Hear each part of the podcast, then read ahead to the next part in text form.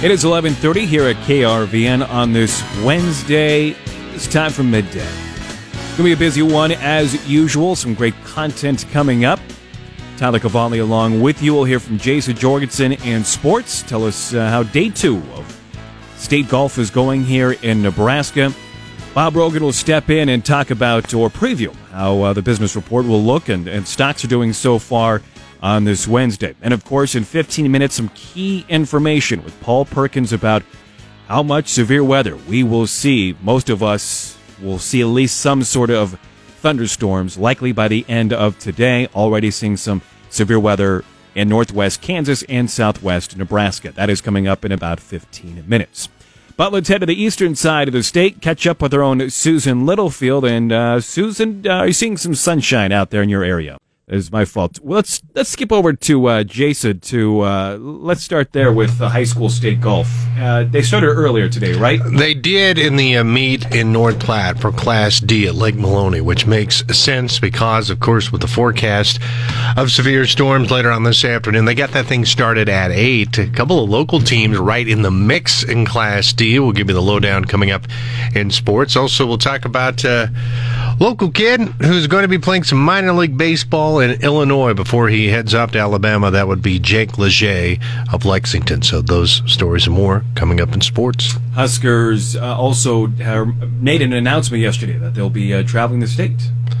Yes, when they remember everybody every four to five years. Even athletic director Bill Moose said it's it's been too long, which it has, and uh, a number of towns in this region are listed. Now, we don't we don't know much about it, yeah. But in the past they've kind of done some barnstorming and some goodwill tours. They're hitting basically every part of Nebraska, which is which is good. But uh, who you will see, we have no idea. I've done some efforting on that and have come up with very little at this point. But when we find out who will be coming to uh, South Central Nebraska, we'll let everybody know. Including here at Lexington. Somebody's coming. We don't know who. Maybe the janitor. I don't know, but somebody's coming here. Wouldn't that be something if old Scott Frost walked through that front door? Hey, fifty thousand watts. Why not? Uh-huh. All right, very good. Well, let's now catch up with Susan. Well, thanks so much, Tyler. Here's what's happening on this sunny Wednesday from the farm team. Kicking everything off at twelve nineteen, we'll be talking about corn nematodes with a folks from Pioneer, some things that we need to watch for as we head into this growing season. Alex will step in at twelve forty-five as we round out May as Renewable Fuels Month in Nebraska.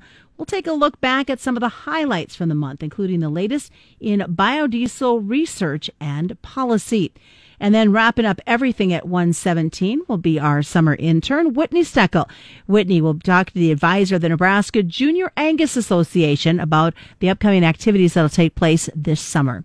That's at midday on this Wednesday from the farm team. Okay, good stuff. Thank you very much. Sure appreciate that. Let's head over to Bob Brogan. And Bob, how are stocks performing so far on this Wednesday? Well, the Dow's thirty industrials are down about thirty-two points. The NASDAQ is up forty-one, and the S and P five hundred down nearly three points. Also, uh, Governor Ricketts today signed a major broadband bill, which will help uh, internet access in rural areas of the state and kind of bridging the digital divide.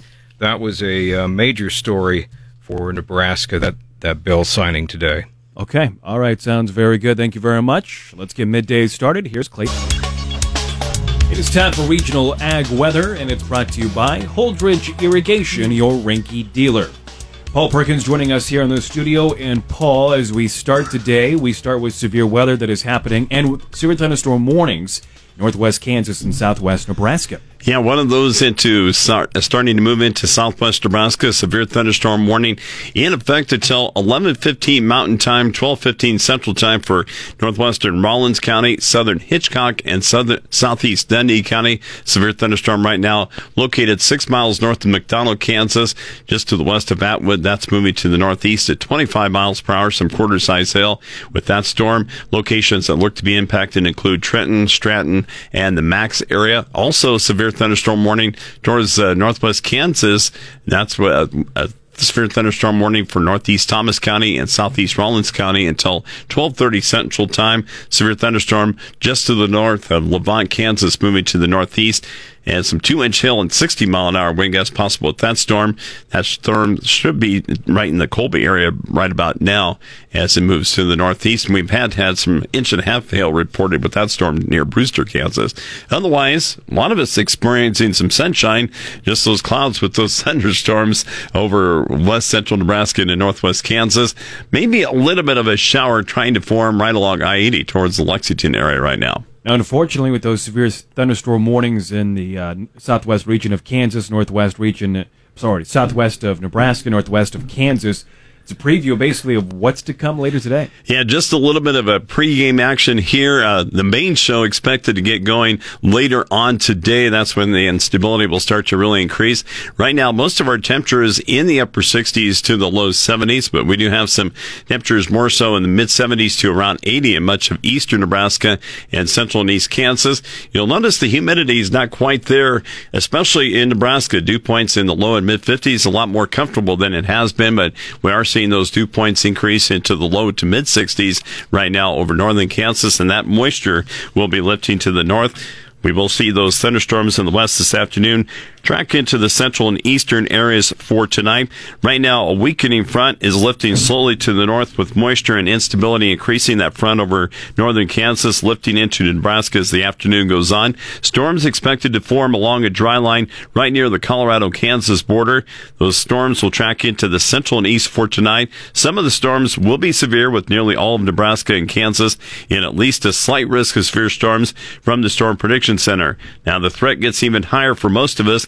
Most of us in an enhanced or moderate risk of severe storms. The higher enhanced risk covering areas along and south of the line from Chadron to Broken Bow and Lincoln. The even higher moderate risk is in place for areas from Ogallala to the Tri-Cities, then south to southwest Nebraska and northwest and north central Kansas. Strong tornadoes are possible over southwest Nebraska later on today into tonight. Other threats include wind gusts up to seventy-five, large hail to the size of baseballs, a few tornadoes, and rain totals of one to three inches, leading to some localized flooding.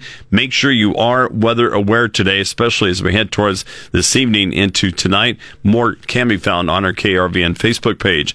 A cold front will usher in temperatures ten degrees below average for tomorrow through early next week. Most of tomorrow through Friday will be dry. More thunderstorms likely by Saturday night through Sunday night with lingering chances into Memorial Day. Significant rain amounts once again possible. In the long-term forecast, Nebraska and Kansas Kansas temperatures seasonal to slightly cooler than normal from Memorial Day through June eighth.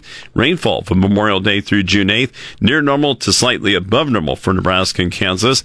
Solid temperatures four inches down at seven this morning, in the low sixties in south central and eastern Nebraska and nearly all of Kansas. Solid temperatures in the mid to upper fifties found from north central to west central Nebraska on into the very northwest corner of Kansas. The panhandle continuing with soil temperatures in the low fifties. Key weather factors driving the markets include the continuation of rain chances for most of the central U S and favorable weather for crops in Europe and Russia. The next few days, off and on rain and thunderstorms will affect several areas, including the plains, Midwest, and Mid-South. Five-day rain totals could reach one to three inches or more from the central and southern plains and the lower Midwest. Midwest rain amounts will vary. Northern and eastern areas expect light to moderate rain, while the western and southern Midwest with heavy amounts, possibly severe storms and potential flooding. The Southern Plains forecast continuing with moderate to heavy rain, a benefit for their row crops and soil moisture. The Northern Plains notably colder through the next week, including the potential for frost. In most of Europe, periods of rain and mainly below normal temperatures, keeping the crop moisture favorable across crop areas of Russia and Ukraine. Rain chances increasing. Most primary wheat areas forecast to see moderate to locally heavy rain, useful late season moisture for the Russian and Ukraine wheat, along with the summer crops.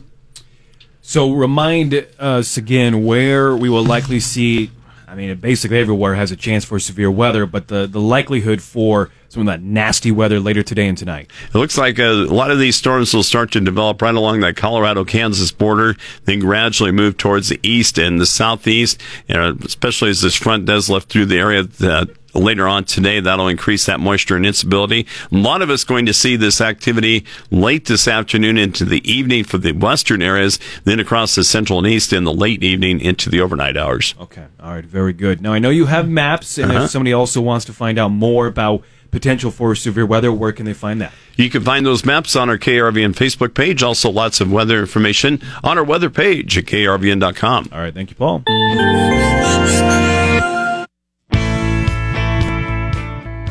We all know it's been an interesting start to the growing season because of the weather.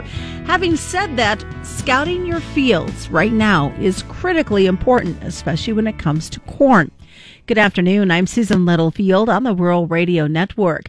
Mary Gums is a Pioneer Agronomy Science Manager. We're going to talk not only about scouting these fields, but looking for corn nematode pressure. I would say that uh, farmers want to uh, look for in their fields to see if there are patches where they're just not getting as consistent growth, or it seems like you've got some stunting or, or, or just slowing of the crop in areas of the field.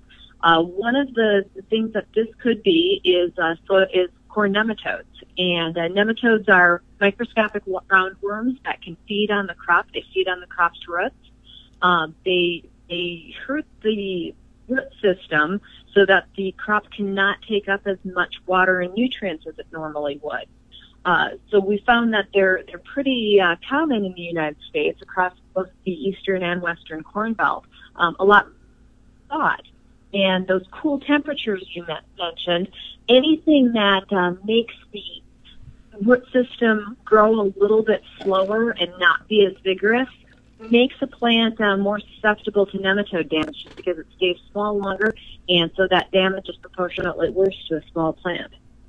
Were you subri- surprised by a recent survey that you guys did that showed seventy-five percent of the those respondents said, oh yeah, we've been out, we've looked in our fields for nematodes before? Yes, we were. I don't think that that uh, number would have been quite so high if we had done this study five years ago. Uh, nematodes are something that we're becoming more and more aware of. So we were very pleasantly surprised that seventy-five percent of, of growers had checked for nematodes.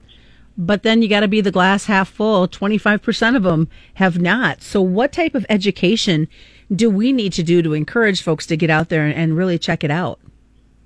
Uh, if you haven't checked for nematodes in your fields before, uh, I would suggest that you pull a soil sample about between, say, B four and B six. Um, before it gets really hot this summer and the nematodes start uh, going deeper into, into deeper soil depths. Uh, but when you have enough root tissue on the plant that you can sample some of that root tissue. Uh, so so B three to B five really is probably the best time. Go out there and pull a soil sample. You'll want about two cups of soil. You want soil from the middle of the row, as well as soil from within the rows. Like I said, it includes some root material because there's some species of nematodes uh, that that infect inside the root. So you have to have some root tissue in that sample in order to find those. Um, and send that out to uh, a nem- nematode lab.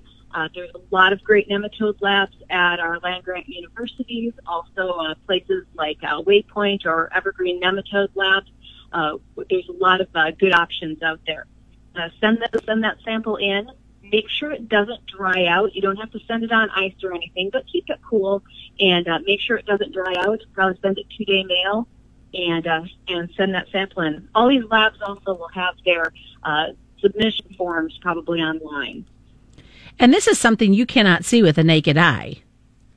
Right. The the largest of the nematodes is about the size of like a, a twelve-point font period when you're looking at a sheet of paper. Uh, so those are the very largest ones, and most of them are far smaller than that. That's my conversation with Mary Gums. She is a Pioneer Agronomy Science Manager. I'm Susan Littlefield on the Rural Radio Network.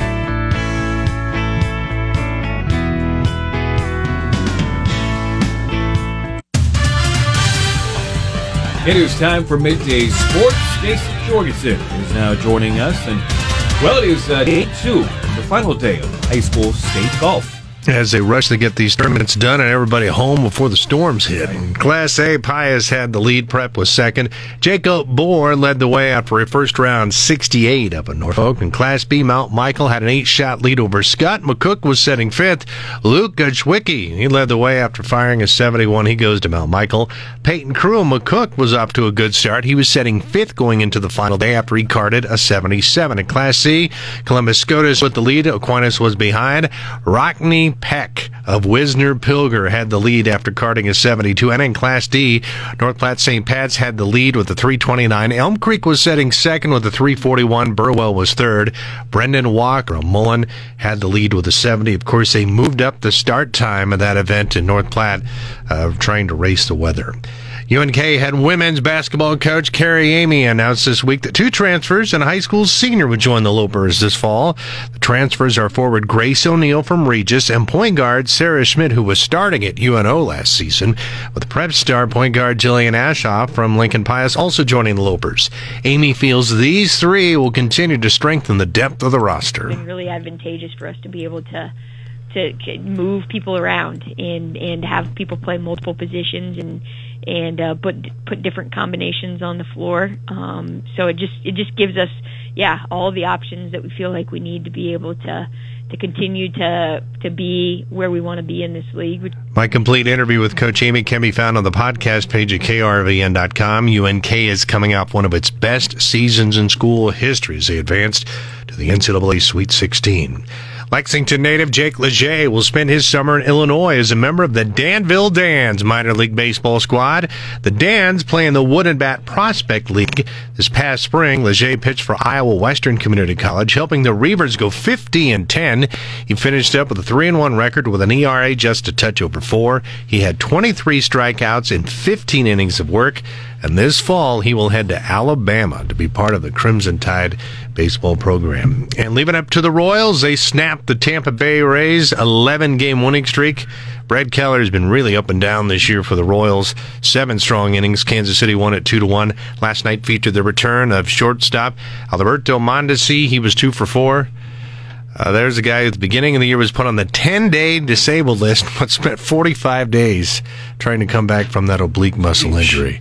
So thirty more days is what he needed. Yeah, they're glad to have him back, and if he can hit, who knows? Maybe maybe that eleven-game losing streak did not sink the Royals. Uh, Rich Hill allowing those couple hits didn't help my fantasy team. Just saying that. So. Yeah, but he struck out thirteen. Well, he did. That helps. That kind of counter, you know, set off what happened. But come on, I was hoping against these lousy Royals right now, but it didn't work out. So. Says the Rockies fan. Listen, I already know where we stand. We just go from there. At least you're consistent. I know. Yeah. I know. All right, thank you. It is time for Midday News. Dave Schroeder has stepped in, and we start off our newscast today with uh, a bill being signed by Governor Pete Ricketts. Yes, uh, this morning uh, Governor Ricketts held a news conference where he signed L B three eighty-eight into law to help bring high-speed internet access to rural and digitally underserved areas of the state. And in fact, we know that we've got eighty thousand Nebraska households that don't have the F C C basic minimum of twenty-five megabit download speeds and twenty or three megabit upload speeds. And that is something we started addressing with the CARES Act money. We invested nearly thirty million dollars into connect, starting to connect seventeen thousand six hundred households. Ricketts gave some additional details about qualifying for the funds. It does require the applicants to put up fifty percent of the money of the cost of development, and that they commit to getting that development done in um, eighteen months or less. Governor Ricketts was joined at the bill signing by state senators and representatives from Nebraska's telecommunications industry. Nebraska State Patrol troopers arrested a California woman following a pursuit on I eighty early yesterday morning.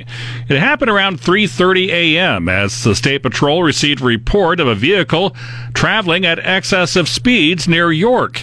A York County Sheriff's deputy then reported seeing the vehicle as it was traveling more than one hundred miles per hour. A trooper attempted a traffic stop later on, but the vehicle accelerated and fled. The vehicle reached speeds in excess of one hundred fifteen miles per hour during the pursuit and exited at the Grand Island-Hastings interchange.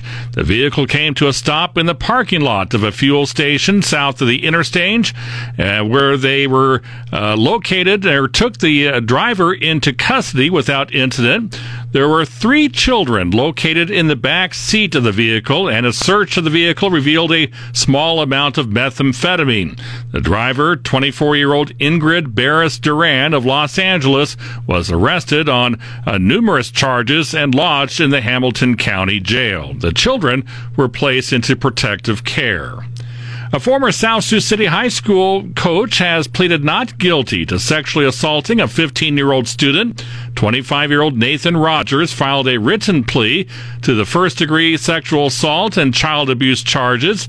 He was first arrested in March after being accused of raping the girl at his home in December. The girl told investigators she had gone to Rogers' home to pick up a vaping pen. Once inside, she said he pinned her to a couch and forcibly sexually assaulted her. Rogers has said he had consensual sex with the girl, who was too young under Iowa law to consent to sex, but also faces charges in a second case involving another fifteen-year-old girl. And a forty-four-year-old Norton, Kansas man has been sentenced to more than forty-three years in prison for killing his wife in two thousand nineteen. Damian Shields was sentenced for second-degree murder and kidnapping in the death of thirty-eight-year-old Lori Shields in April two thousand nineteen at a home in Norton County. Damian Shields pleaded guilty to the charges in February. Police found Damian Shields the day after his wife was killed in Cape Girardeau, Missouri, suffering from a self-inflicted injuries. Smith was convicted of domestic violence in two thousand ten. Reporting on the Rural Radio Network, I'm Dave Schroeder. As we round out May as Renewable Fuels Month in Nebraska, let's take a look back at some of the highlights from the month in this episode of Cruising with Renewable Fuels. I'm Alex Wojcicki on the Rural Radio Network. Greg Anderson is a Nebraska Soybean Board member and a farmer from Newman Grove. He says that research with soybeans and soy biodiesel is ongoing in Nebraska and beyond. Well, soybeans are a wonderful crop. They've been been touted the miracle crop. There's about a thousand uses for soybeans, but uh, we're constantly looking on the biodiesel side for uh, some technical research. You know, the, the diesel engine is continually changing. It's begin, becoming uh, cleaner. Uh, the emissions is always something that's looked at. So with that, we need to make sure that the uh, biodiesel and renewable diesel continues to have a pl- platform and a place in that. The engine ma- manufacturers uh, work along with us in those technical projects. So those are some po- important things uh, long-term. Uh, sometimes short-term, just like as the uh, health benefit study done, it was done here just in the last few months. Uh, those are important, too. And I think all in all, as uh, farmers uh, realize that their soybean checkoff is, is working very effectively in the uh, investment of uh, checkoff dollars into biodiesel and renewable diesel projects because of the return on investment that they get. It's really been the flagship checkoff program that uh, soy has not only started but continues to fund, and we see that high return on investment uh, every everywhere we look. And Greg says one important aspect with the success of renewable diesel in Nebraska is the relationship between soybeans and livestock. Well, the biodiesel industry also works hand in hand with Nebraska's livestock sector. We know, all know important, how important livestock is to the state of Nebraska. I'm a livestock farmer and cattle farm uh, producer myself, and uh, the biodiesel industry uses inedible tallow and grease as a biodiesel feedstock as well. And not only is there increased carcass value with that, but there is decreased soybean meal expenses for feeding hogs and poultry. So a healthy biodiesel market equates to a healthy soybean crushing industry, which in turn means very solid demand for our ag products in the state. Very appropriate that uh, May is Renewable Fuels Month. It just showcases and highlights this important fuel, and it shows the importance to our consumers and the end users, as well as to Nebraska's farmers. Switching our focus now from the state level to the national level, Kurt Kovarik with the National Biodiesel Board says the organization is focused on policy efforts for biodiesel in Washington, D C. The new Biden administration, their top one of their top priorities is uh, addressing climate change, and removing carbon from the from the economy uh, has has become a kind of a government-wide goal of this administration. So, as renewable fuel producers, uh, biodiesel and renewable diesel are uh, anywhere from sixty-five to eighty-five percent less carbon emitting than petroleum diesel. You know, our motivation here at the National Biodiesel Board is to ensure that the administration understands uh, what biofuels has to offer, uh, biodiesel specifically, and then to ensure that whatever uh, the government is pursuing includes Uh, the benefits of, of homegrown, uh, renewable, uh, less carbon-emitting biodiesel. So whether that's in an infrastructure package, whether that's through uh, uh, tax incentives using the tax code to incentivize new technologies and, and lower carbon fuels, or through existing policies like the Renewable Fuel Standard. We want to ensure that uh, the benefits of biodiesel, both on the and the cleaner air and the, the lower carbon emissions, is, is well understood by this administration, appreciated, and included in their in their strategy to uh, achieve their goals. And from policy to research on the national level, results of a recent study demonstrated the health benefits of using biodiesel. The National Biodiesel Board undertook the study with Trinity Consultants, which is an environmental research firm with over forty years of experience in conducting health risk assessments. Keeping the fuel type and uses in mind for all types of biodiesel, Floyd Vergara, who is the Director of Government Affairs with the National Biodiesel Board, revealed the results of the study. For the thirteen sites that were evaluated, the study shows that switching to biodiesel in the home heating and transportation sectors would prevent up to three hundred forty premature deaths, forty-six thousand fewer sick days, and three billion dollars in avoided health costs. I want to pause at this point to emphasize that these numbers are on an annual basis. In transportation sectors, uh, in the sites that were evaluated, the benefits include a forty-five percent reduction in cancer risk when heavy-duty trucks such as semis use B one hundred, and over two hundred thousand reduced asthma attacks each year. And when biofu- bioheat fuel made of one hundred percent biodiesel is used for space heating, the study found an eighty-six percent reduced cancer risk and seventeen thousand fewer lung problems each year. Now, keep in mind that the study looked at only thirteen sites, so, so these substantial benefits from thirteen sites represent the, just the tip of the iceberg of potential benefits. And in conclusion to that study, Vergara said steps can be implemented now to improve health benefits across the world. The study shows that biodiesel provides substantial public benefits, public health benefits, when used instead of petroleum diesel in transportation and space heating. The direct and immediate benefits provided by biodiesel use accrue where, where they are needed the most, in communities that historically have been exposed to high pollution levels because they are close to high diesel use activities. These communities include uh, ones that are near ports, rail yards, logistics facilities, agricultural operations, and high traffic roadways. Biodiesel provides these benefits because it drives down particulate emissions from diesel engines, especially older ones, and it reduces particulates from space heating. But just as important is this fact. Biodiesel provides these health and quality of life benefits immediately upon use in place of petroleum. And finally, Greg Anderson with the Nebraska Soybean Board says the best way to celebrate Renewable Fuels Month in Nebraska: to go out and fuel up with biodiesel. If your fuel supplier does not carry it, ask for it, or go to a fuel supplier that does. It's uh, distributed widely across the state.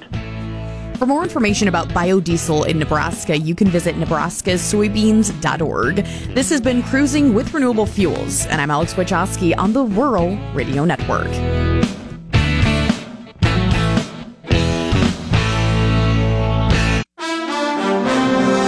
It is time for the Midday Business Report. Here's Bob Brogan. Well, U S stocks wobbled between small gains and losses in early trading today as investors continue to monitor the economic recovery and rising inflation. A variety of companies that rely on direct consumer spending, such as Nike and Gap, made solid gains, and the gains were kept in check by lagging healthcare company stocks. Markets have been bumpy over the past few days as investors move past a stellar corporate earnings season and await additional clues on economic growth. The next key update is set for Thursday when the Commerce Department releases its G D P report for the first quarter.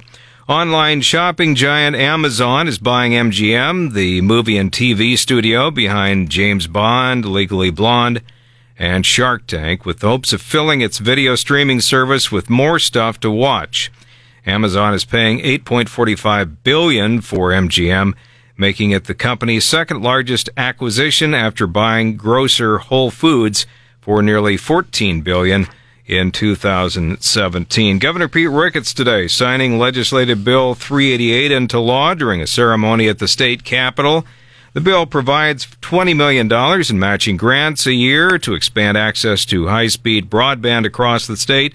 L B three eighty-eight was introduced by Senator Kurt Friesen of Henderson at the request of the governor and prioritized by Speaker Mike Hilgers of Lincoln. It passed final reading with a forty-nine to nothing vote. It's supposed to, it's expected to have a pretty good impact on the state as far as broadband internet access. Also, Nebraska's leading economic indicator rose sharply during April. According to the most recent report from the University of Nebraska-Lincoln, the leading indicator rose by one point nine six percent, marking the seventh consecutive monthly increase. With the business report, I'm Bob Brogan.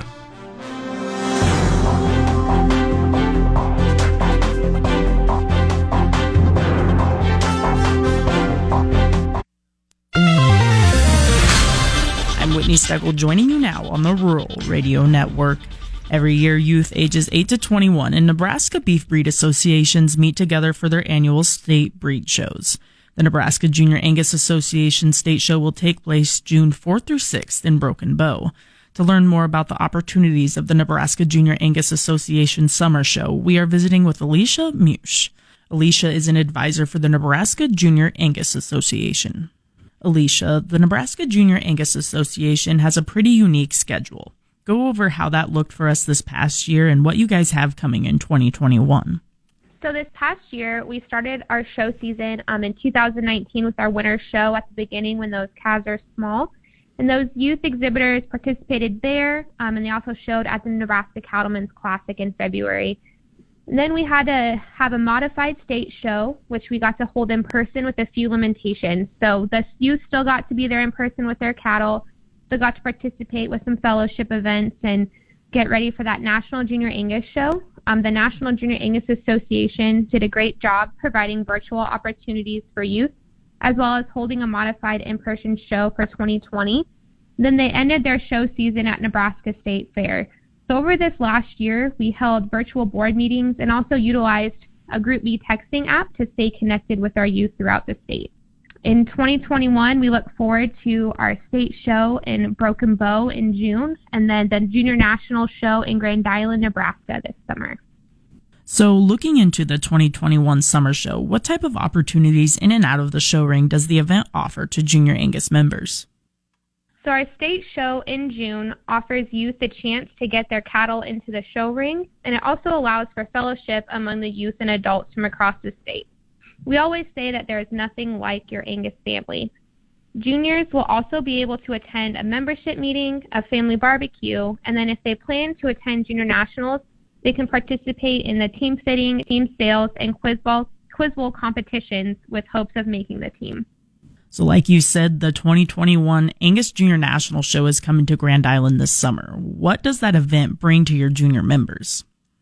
So this event, it brings juniors a chance to attend a national show in their home state. Some juniors don't get the chance to travel to other national shows as they can be a great distance away.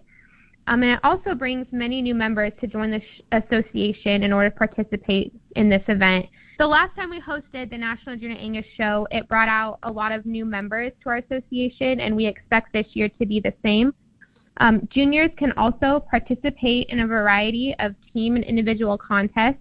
And the National Junior Angus Association has also kept some of the virtual options for those contests this year as well. Is there anything else that you would like to add about your upcoming state show or just your association in general? So aside from showing contests and fellowship, juniors involved in the Nebraska Junior Angus Association also have many scholarship opportunities available through our adult association and the National Junior Angus Association.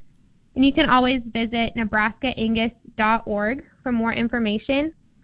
And we are always welcoming new members, and we just hope to see you all at the state show in June and at the Grandest Show in July. Thank you for your time today, Alicia. We appreciate it. Thank you.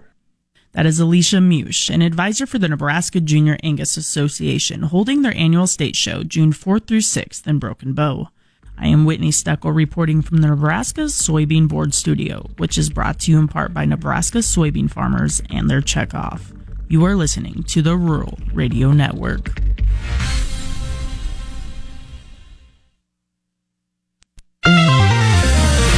Levant on the Rural Radio Network. Let's check in on the closing grain trade with John Payne, Senior Marketing Analyst, Daniels Ag Marketing in Chicago, publisher of the newsletter This Week in Grain.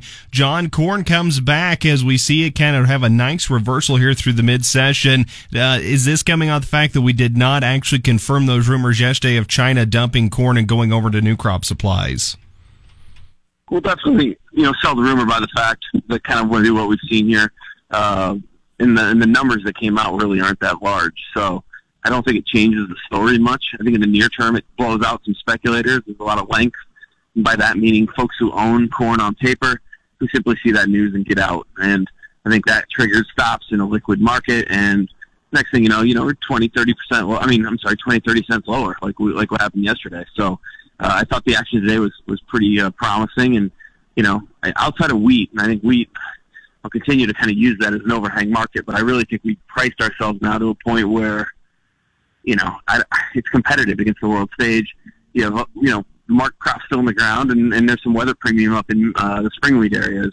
We're off to a really bad start. I think the worst in the last thirty years. So, uh, you know, I think the market is a, I'm not say a time bomb, but if we don't catch a weather, if we catch a rain or miss a rain here or there somewhere, you know, the market will certainly put back into premium. I don't think there's much in right now. So with that type of limited downside pressure that we're seeing right now, is it one of those situations where you would expect fund money to maybe look for big breaks like what we've recently seen in this corn market to step back in as another buying opportunity?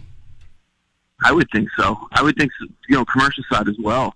Um, just given the, the break in price here, not just in this market, but in, in the, you know, deferred contracts that, that have kind of slipped back towards five dollars. So I'm not, uh, I'm not super pessimistic here from this level. I, I do think, again, wheat is the key in the shorter run for corn.